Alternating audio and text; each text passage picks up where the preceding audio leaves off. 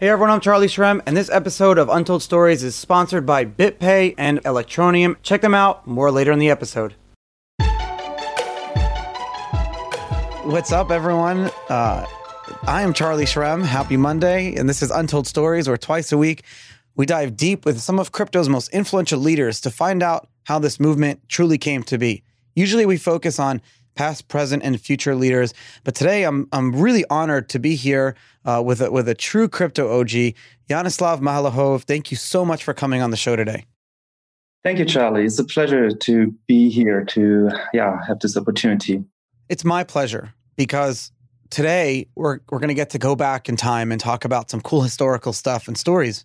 And as I've been going do, doing this show, um, I'm running out of like people that have been involved in crypto early on. You know, I just there's only a few hundred of them. You know, of, of us. So it's nice to talk to someone new. Uh, you were very involved. Uh, well, I should say that you're the co-founder and, and, and, CEO of Aeternity, and it's it's good to see that the project uh, is around and, and growing and and uh, and and doing that. So so yeah, thank you again. Hmm. Yeah. Um, yeah, you mentioned Aeternity. Aeternity has been a wild ride. Um, yeah, we we launched it from Liechtenstein in 2016. Um, it's a blockchain, by the way. It's a Turing complete smart contract platform, kind of new next generation um, Ethereum, one can say, or uh, yeah, a place where people can run smart contracts, can create coins. Yeah. So I want to like I want to get into that and and very quickly. So like the cool thing about what happens here is uh, is I'm bringing on uh, projects that have been around like 2016, 2017 that are still around today and growing and growing and doing crazy things. But because we're not in that like whole ICO world, people are not really, that news is not making it to the front. So it's so crazy when I release the show, they'll be like, oh, that project's still around. Like it's good to see. It like makes everyone's heart sing to see these companies that were around early mm-hmm. on that are still doing around. So, so, but jumping right into it, you mentioned, you mentioned something Turing complete. This is mm-hmm. something that when you uh, read about cryptocurrencies and you start reading some of the words of Vitalik, um, the founder of Ethereum, and and one of the founders of Ethereum, and a lot of uh, a lot of the other um, people who are involved in, in blockchains like yourself, this idea of like a Turing complete scripting language uh, is like touted as one of the the the goals or the scalable, you know, Turing complete uh, whole ecosystem. Can you mm-hmm. explain like what that means and why that is so important? Well, the Turing completeness, or this term is from computer science, so it means that you have uh, the most powerful algorithms which can run on a blockchain in this case and execute whatever has been programmed into them for whatever value transfer or whatever smart contract one can imagine. Uh, Bitcoin, for example, has a, a, kind of like limited smart contract language or scripting capabilities. You can do cool stuff with it, uh, but uh, for certain things, for example, to program uh, uh auction into the Bitcoin blockchain and let uh, people participate in auction, this is really not made for. So here you need state and you need more powerful algorithms in order. So what to... defines like Turing complete? Is there is there a certain amount of functions that you would need to have that that this can do in order to be that? Right. Um, well, one is, for example, to have loops. Another one is to have uh, if or if and else clauses. And uh, yeah, another one is to have essentially statements and to uh, if you have these three things, then uh, it's according to theoretical computer science, it's uh, it's Turing complete. You can also think of it of a kind of like a machine with a infinite um, um, state or kind of like band where the algorithms crawl crawl around and move things around. There are several ways how to think about these concepts. It's uh, the most powerful, uh, uh, yeah, programming uh, category yeah. the computer scientists came up with. It's so um, going back to those to those early years. Everyone who's involved in the industry today in crypto today, they they understand, you know, DeFi, blockchains, uh, multi-signature, a lot of these buzzwords, the ability to have like decentralized finance, and the basic thing like having auctions built into a blockchain. Like you would think about it now when you're launching a blockchain. Yeah, I would want to put that in, but when when Bitcoin first launched and it was like those early years, let's just say like two, 2009 to 2000, like 2012 or 13 or 2012 ish, 2013 ish, right? Those years, we were never really talking about being another a blockchain that can do all these things. I guess that conversation was was not really happening at least in my circles, but from what I understand, in the circles that you were you were around, you started to talk to to some of the famous guys like JR who was a founder of Mastercoin and and you started meeting with Vitalik. And what people don't realize is that Vitalik actually was contracted, and I, would like to hear your you tell this story to mm-hmm. work on like a Turing complete Bitcoin ISK like Ver. This was all pre Ethereum. This was all like very experimentation.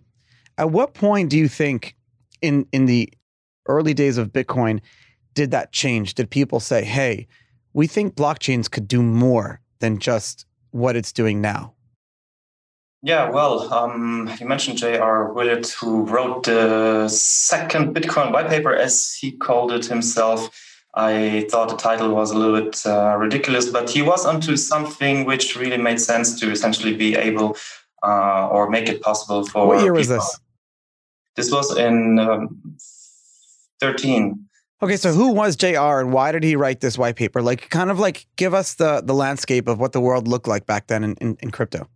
All right. I mean, there were there was Bitcoin as the first cryptocurrency, famously, and there were a bunch of altcoins um, like Peercoin, Namecoin as the second cryptocurrency ever launched. As I think maybe it's not even the second. Uh, I've heard of another one which is already which doesn't exist anymore, and a few others like let's say that were like ten to mm, maybe five um, Feathercoin.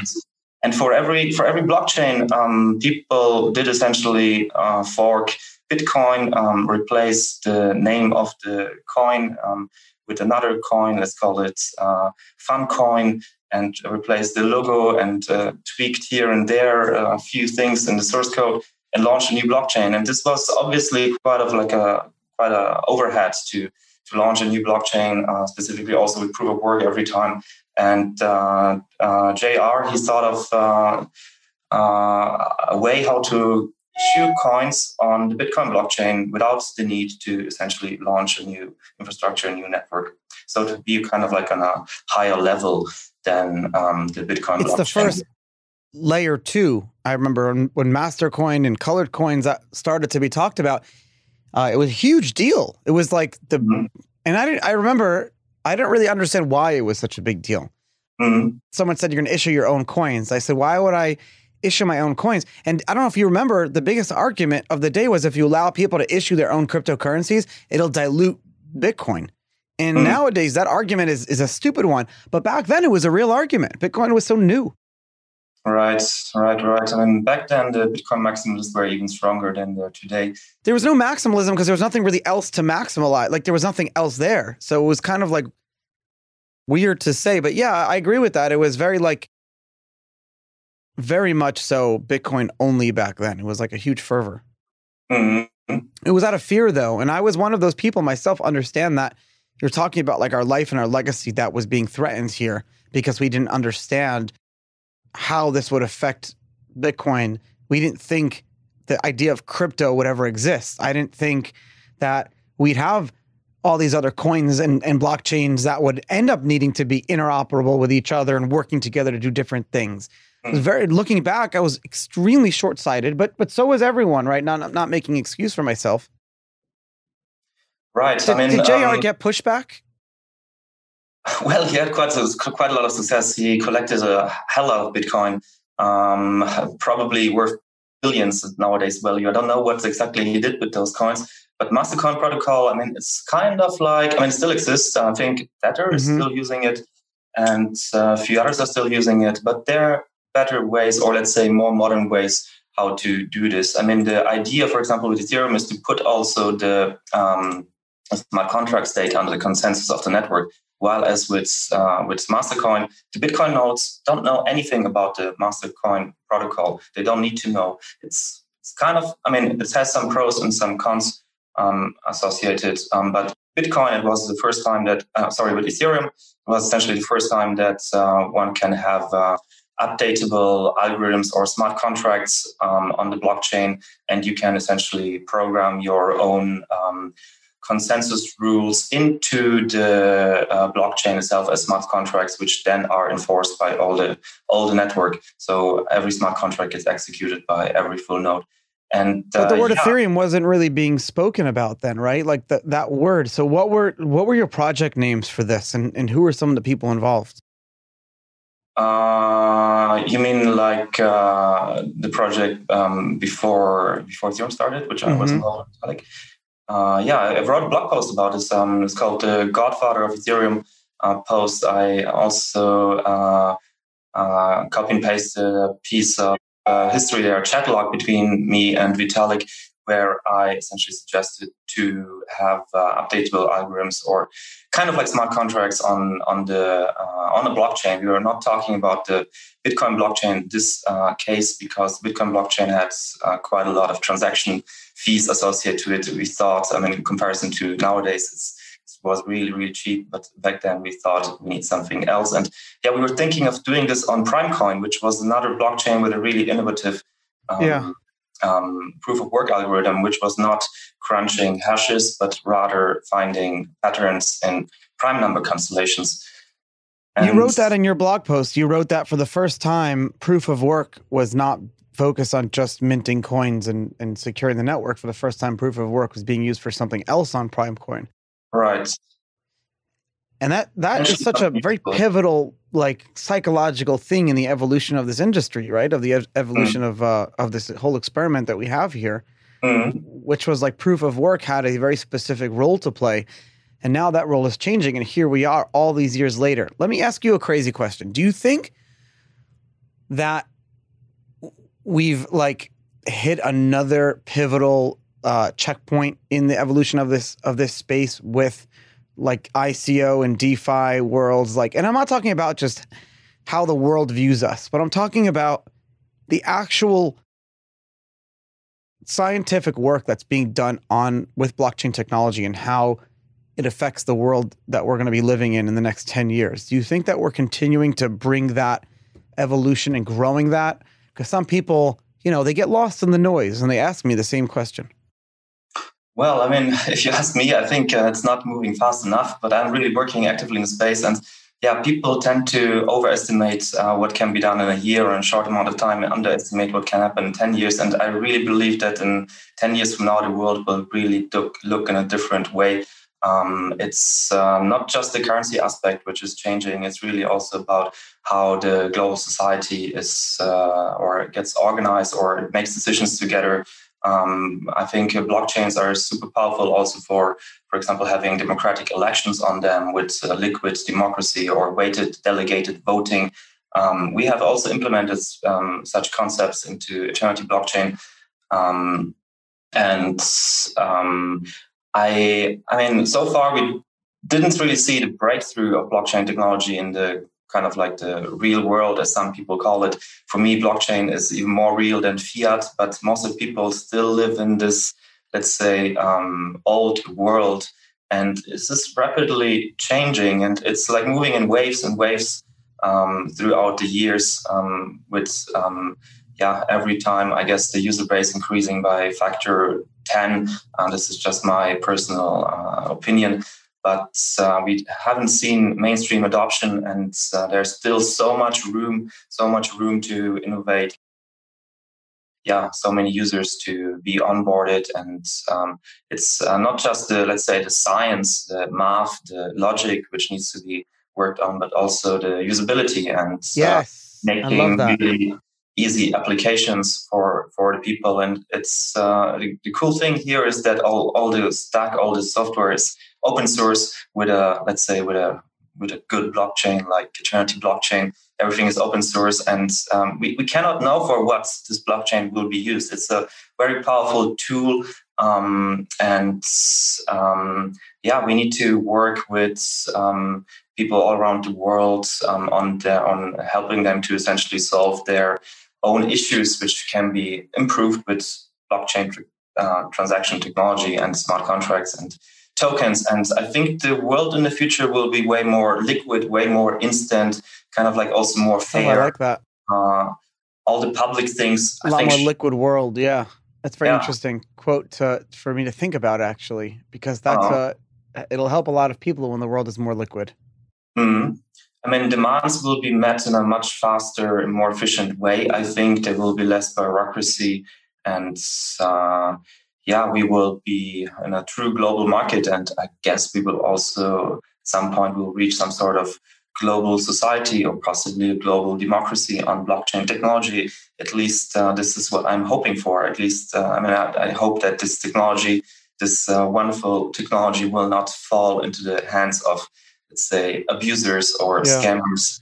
Um, there are many people who write the label blockchain onto things, uh, which it doesn't really happen though as much as I thought. So, guys, I've been using the BitPay card since 2016, and I've been talking to you about it on the show for a while. And I gotta tell you, this thing just keeps getting better and better. BitPay just launched an all new MasterCard that instantly turns your crypto into dollars with zero conversion fees. You heard that right zero conversion fees. This card is also paired with the BitPay app that makes it really, really cool to have all the connections together. It lets you do things like buy gift cards with Bitcoin at over 100 major retailers or connect your Coinbase account to the BitPay wallet and to the card directly so you can load crypto onto the card with zero fees. It all works together instantly. And what's even cooler is this card now comes with a virtual version that's contactless and has improved security features that we all really, really need. Cool stuff, right? Well, guess what? As an Untold Stories listener, you will get a card absolutely free. All you have to do is download the latest BitPay app on your phone and use the promo code 10, the number 10, Charlie. So that's the number 10, Charlie. 10 Charlie. It works, right? To get your free card when you sign up. When you use that promo code in the BitPay app, you don't have to pay for it. So literally, you should be all on your phone right now getting this free card and be able to do all this cool shit and interact with the crypto and Bitcoin ecosystem. So remember, use the promo code, download the app, get your free card because that's why we're here to do amazing, cool things. I'll talk to you guys in a minute. Thank you, BitPay. I'm really excited when I get to talk about projects and companies that have been around since the early days of crypto and supporting those projects. In many parts of the world, banking services simply haven't advanced at the same rate as the adoptions of smartphones and the internet.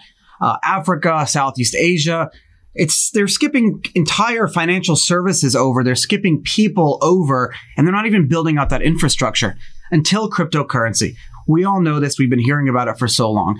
Electroneum, a company based in the UK, decided to build an entire ecosystem based off of financial inclusion, empowering people, getting them involved, not just by working and by earning, but also by spending and being part of that community. Anytask.com is a company that's powered by Electroneum, over half a million users, and you have the ability to do all these freelance projects, earn money, earn their tokens, and not only just earn ETN, but also be able to spend it on all these different things what's what's crazy is that, and what's crazy good is that it's a, AnyTask is attracting not just crypto people, but actual talented freelancers that are willing to take ETN in return for doing all this work. It, it's literally created this whole uh, ecosystem. And the thing is, it's not been just like a new novel idea. It's been around for a while. They're doing it. They're growing every single day. They're doing uh, millions of dollars in transactions. You got thousands and thousands of different people on the platform offering different services. And you should go check it out. It's it's so cool. The staff are great. The people are great. Everyone on the platform is so cool. Uh, according to ETN Everywhere, their official merchant directory, uh, ETN can be spent in over I think it's 2,000 physical locations and online locations worldwide. You're talking about uh, in 140 countries, mobile airtime, um, shops, TVs, all these different things, not just being able to spend it. And so check them out, Electroneum, anytask.com. Support my sponsors. They're so cool, and I'm excited for you guys to check it out. It, it's happening, yeah, but it's it's also getting better. We're smart. Mm-hmm. The industry is really smart. Mm-hmm. What motivates you? You know, you you were involved very early in Bitcoin, and then you were mm-hmm. involved with with with the early days of Ethereum. You know, you were in the hacker houses with with all my friends: Anthony Di Iorio, Steve Dakh, Mihai, Gavin. These are all people that were at my wedding. Like these are amazing people. And then everyone went off to do their own thing, and you started Aeternity. And then three years later, here you are today. Like, I'm asking this question for myself too, but like, what's next? Like, where do you go from here? Personal development. Mm-hmm. You know what I mean? What motivates me is, is definitely um, the, the opportunity to shape how uh, we uh, the way how we're gonna live in uh, the future, meaning to be actively involved in creation of the future. Essentially, um, I mean, it's uh, one thing to always criticize and uh, yeah have some ideas. It's another thing to really build these things and make them um, available for people um, and then also usable and. I mean, we still really need to see um, millions of people um, using um, or to, to start using um, blockchain technology. And I think this is one of our biggest, uh, most important things now to, to work on with Aeternity blockchain to have more usable consumer applications. And one of them is Superhero, superhero.com. It's a social platform on top of this rather, let's say, naked oh, cool. crypto platform called Aeternity Blockchain. And we want to give the opportunity to people to give their crypto accounts, to give them faces and more identity and yeah, uh, network them and um, um, allow them to also use services, um, for example, also um, legal services um, where you're going to need some um, KYC or some documents. And we want to make this as simple as possible, as lean as possible for people to start um, using in a very playful way crypto coins to issue their crypto coins or crypto tokens and as well as launch their own blockchains after essentially having created a community for those coins. And um, yeah, I mean, um, I mean, I would really like to see uh, an application installed on on almost every phone. It should be open source. It's, yeah. it's kind of like anti-Facebook as well, um, meaning we we don't collect data, we don't track data. Of course, the blockchain is a way how to timestamp data. Don't forget that. Uh, blockchains are kind of made for tracking. Lots of people think they're made for anonymous transactions, but uh, this uh, is maybe a flaw. Meaning, That's an interesting point. Blockchains are made for tracking. Yeah, absolutely. I mean, they're made for tracking double spends um, or making it impossible to do double spends um, via uh, tracking uh, the first uh, spend essentially and showing it to the rest of the network in a tamper-proof way. And um, yeah, with with uh, crypto, you can of course um, um, I mean, you don't need to associate your um, identity or kind of like your government identity, but lots of services, uh, lots of companies, they are still or they are. But a lot of companies are doing. You you just mentioned like AML and KYC, and that's great. Uh, a lot of companies are, you know, building that into the blockchains directly. Um, you know, you and I hung out with a lot of the same people early on. Amir Taaki, uh, like uh, you mm-hmm. in your blog post, am I selling? Were we in Vienna together at the same time? I was with Gavin and Gavin and Andresen and and uh, and a bunch of other people. Amir was with me, the Mycelium guys, but I don't remember. Uh, and the Bitstamp guys were there too. Maybe the I think the Mycelium guys did two trips. Yeah, I went with uh, Vitalik to uh, visit the Mycelium guys in their office. I think like a, you were there a month before me. Amir, I met in Milan. Card. Did you go to Milano to this uh, old uh, butcher uh, management facility?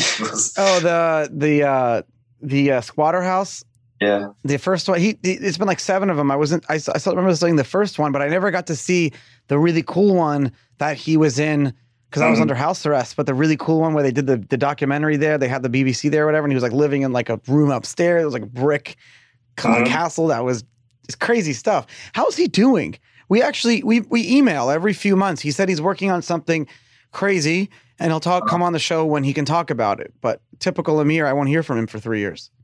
Yeah, same here. Last time I saw him a year ago at the chaos, uh, not the chaos, at the HCP at the Paralelní Polis, the Hackers Congress. Uh, but we didn't really get the opportunity to talk much.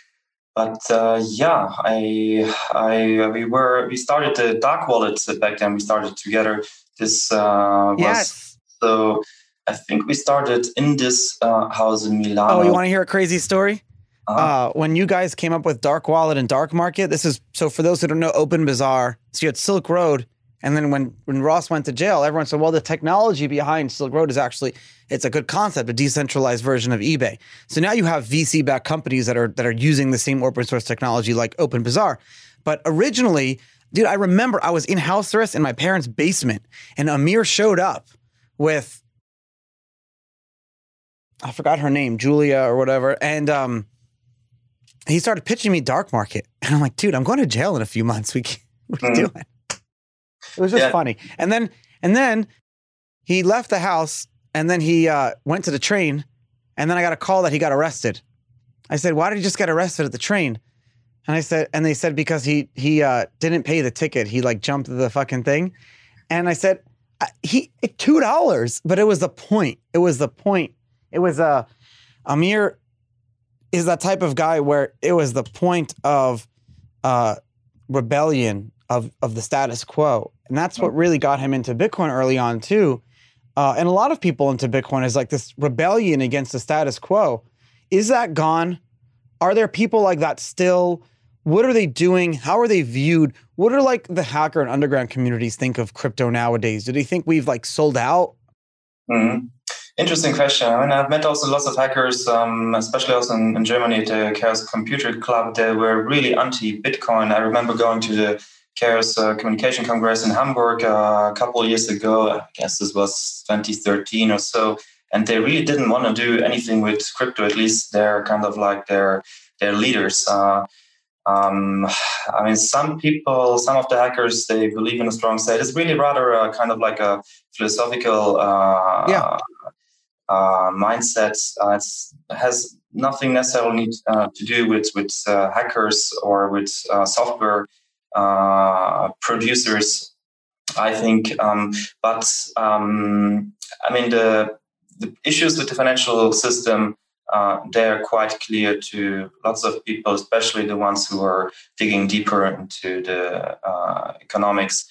And uh, here also, let's say, hacking is not so useful. It's rather, say, the uh, economic studies and understanding that, for example, uh, fiat money is backed by nothing. Lots of people think that fiat money is backed still by gold, uh, like the euros or the, the dollars it's not not the case. I guess I don't need to tell this to the listeners here on the show, but um, um, it's uh, it's becoming more and more, let's say, accepted. Bitcoin. It's when when people talk about Bitcoin, it's not anymore this association with the dark market. It's almost gone. People have almost forgotten it. Oh, that's all. Yeah, that's completely forgotten now.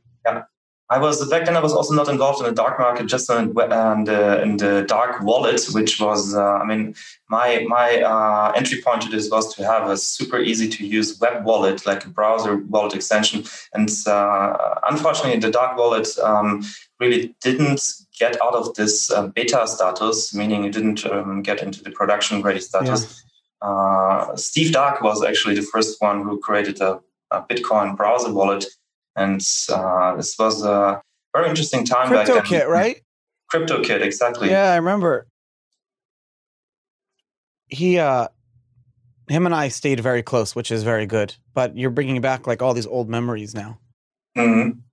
Um, It's been really good times, and um, I must say that back then it was almost almost more interesting. Meaning, um, the Bitcoin community and the crypto community was more close. yes, I agree with that. I, I I agree with that. I do miss that. Hmm So I was traveling from Bitcoin friend to Bitcoin friend for quite a while across Europe. And then, yeah, eventually came also to the Ethereum house in Miami, which was the first time I came to the to the Americas. Uh, Oh my, that was your first time, and that's what you got to experience. Yes, quite an interesting welcome. I know Steve told me that like Vitalik would be pitching him Ethereum in the hot tub or whatever in that place, and and you guys had the best time. I'm, I'm jealous. I wish I was there. Good times. Um, and I think I think those times are still there. I'm I'm excited about the future in terms of us all traveling again and going to conferences and being all together.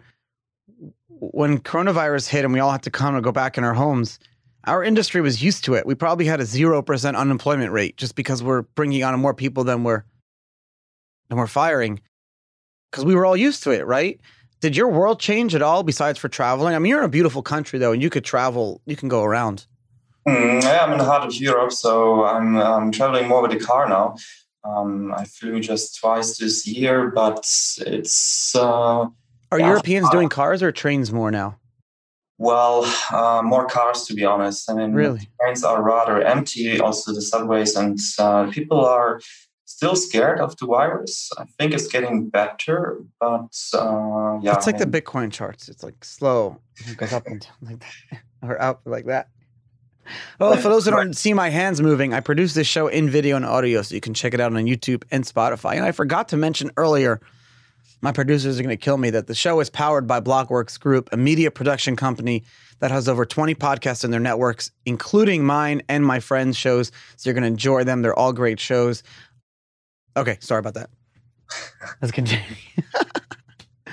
I love doing that. Um, this is like a real radio show. I got like take it seriously. There's no federal communications that I could see like you know curses and stuff like that. But the question I was going to ask you before I interrupted myself is what are you working on this week? Like, uh, this is one of my favorite questions. Like, what this week are you working on?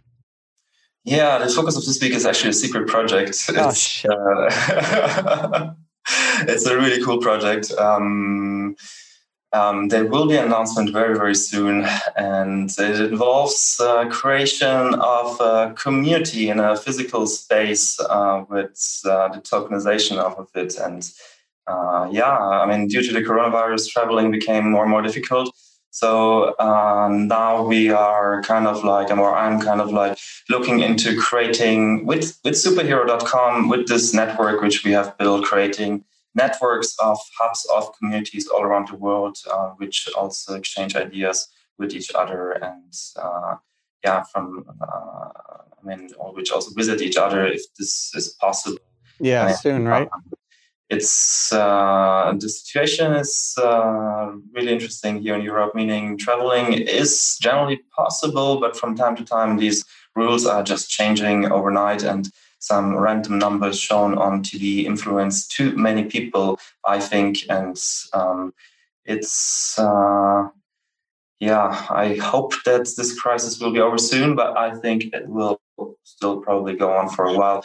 Um, yeah. And, um, I think uh, it's also opportunity for crypto, meaning um, having more private uh, things going on, private money. I mean, it's cryptocurrencies are the privatization of currencies away from the national states, and yeah, it's um, more and more people are also awakening, awakening, uh, um, uh, waking up um, from essentially the um, influence of uh, mass media looking or kind of like inspecting uh, the the numbers, the yeah. data, making their own conclusions, and um, yeah, I'm I'm building or we are building things, and it's it's exciting.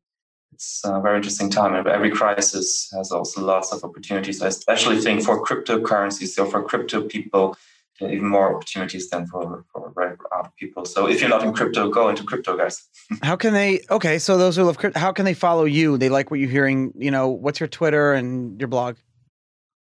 Yeah, my Twitter is N O Y Y Y Noy, very short, uh, just five characters. And my blog is on Medium. You can find me while looking for my name, Yanislav Malahov, and uh, we'll have it all in the. And and superhero.com, which is kind of like a social network where we also publish things. Um, and um, superhero.com. Perfect. Thank uh, you so much for taking the time today and coming on the show. Great. Thank you as well, Charlie. Uh, greetings to the States and uh, hope and we'll to see you soon. You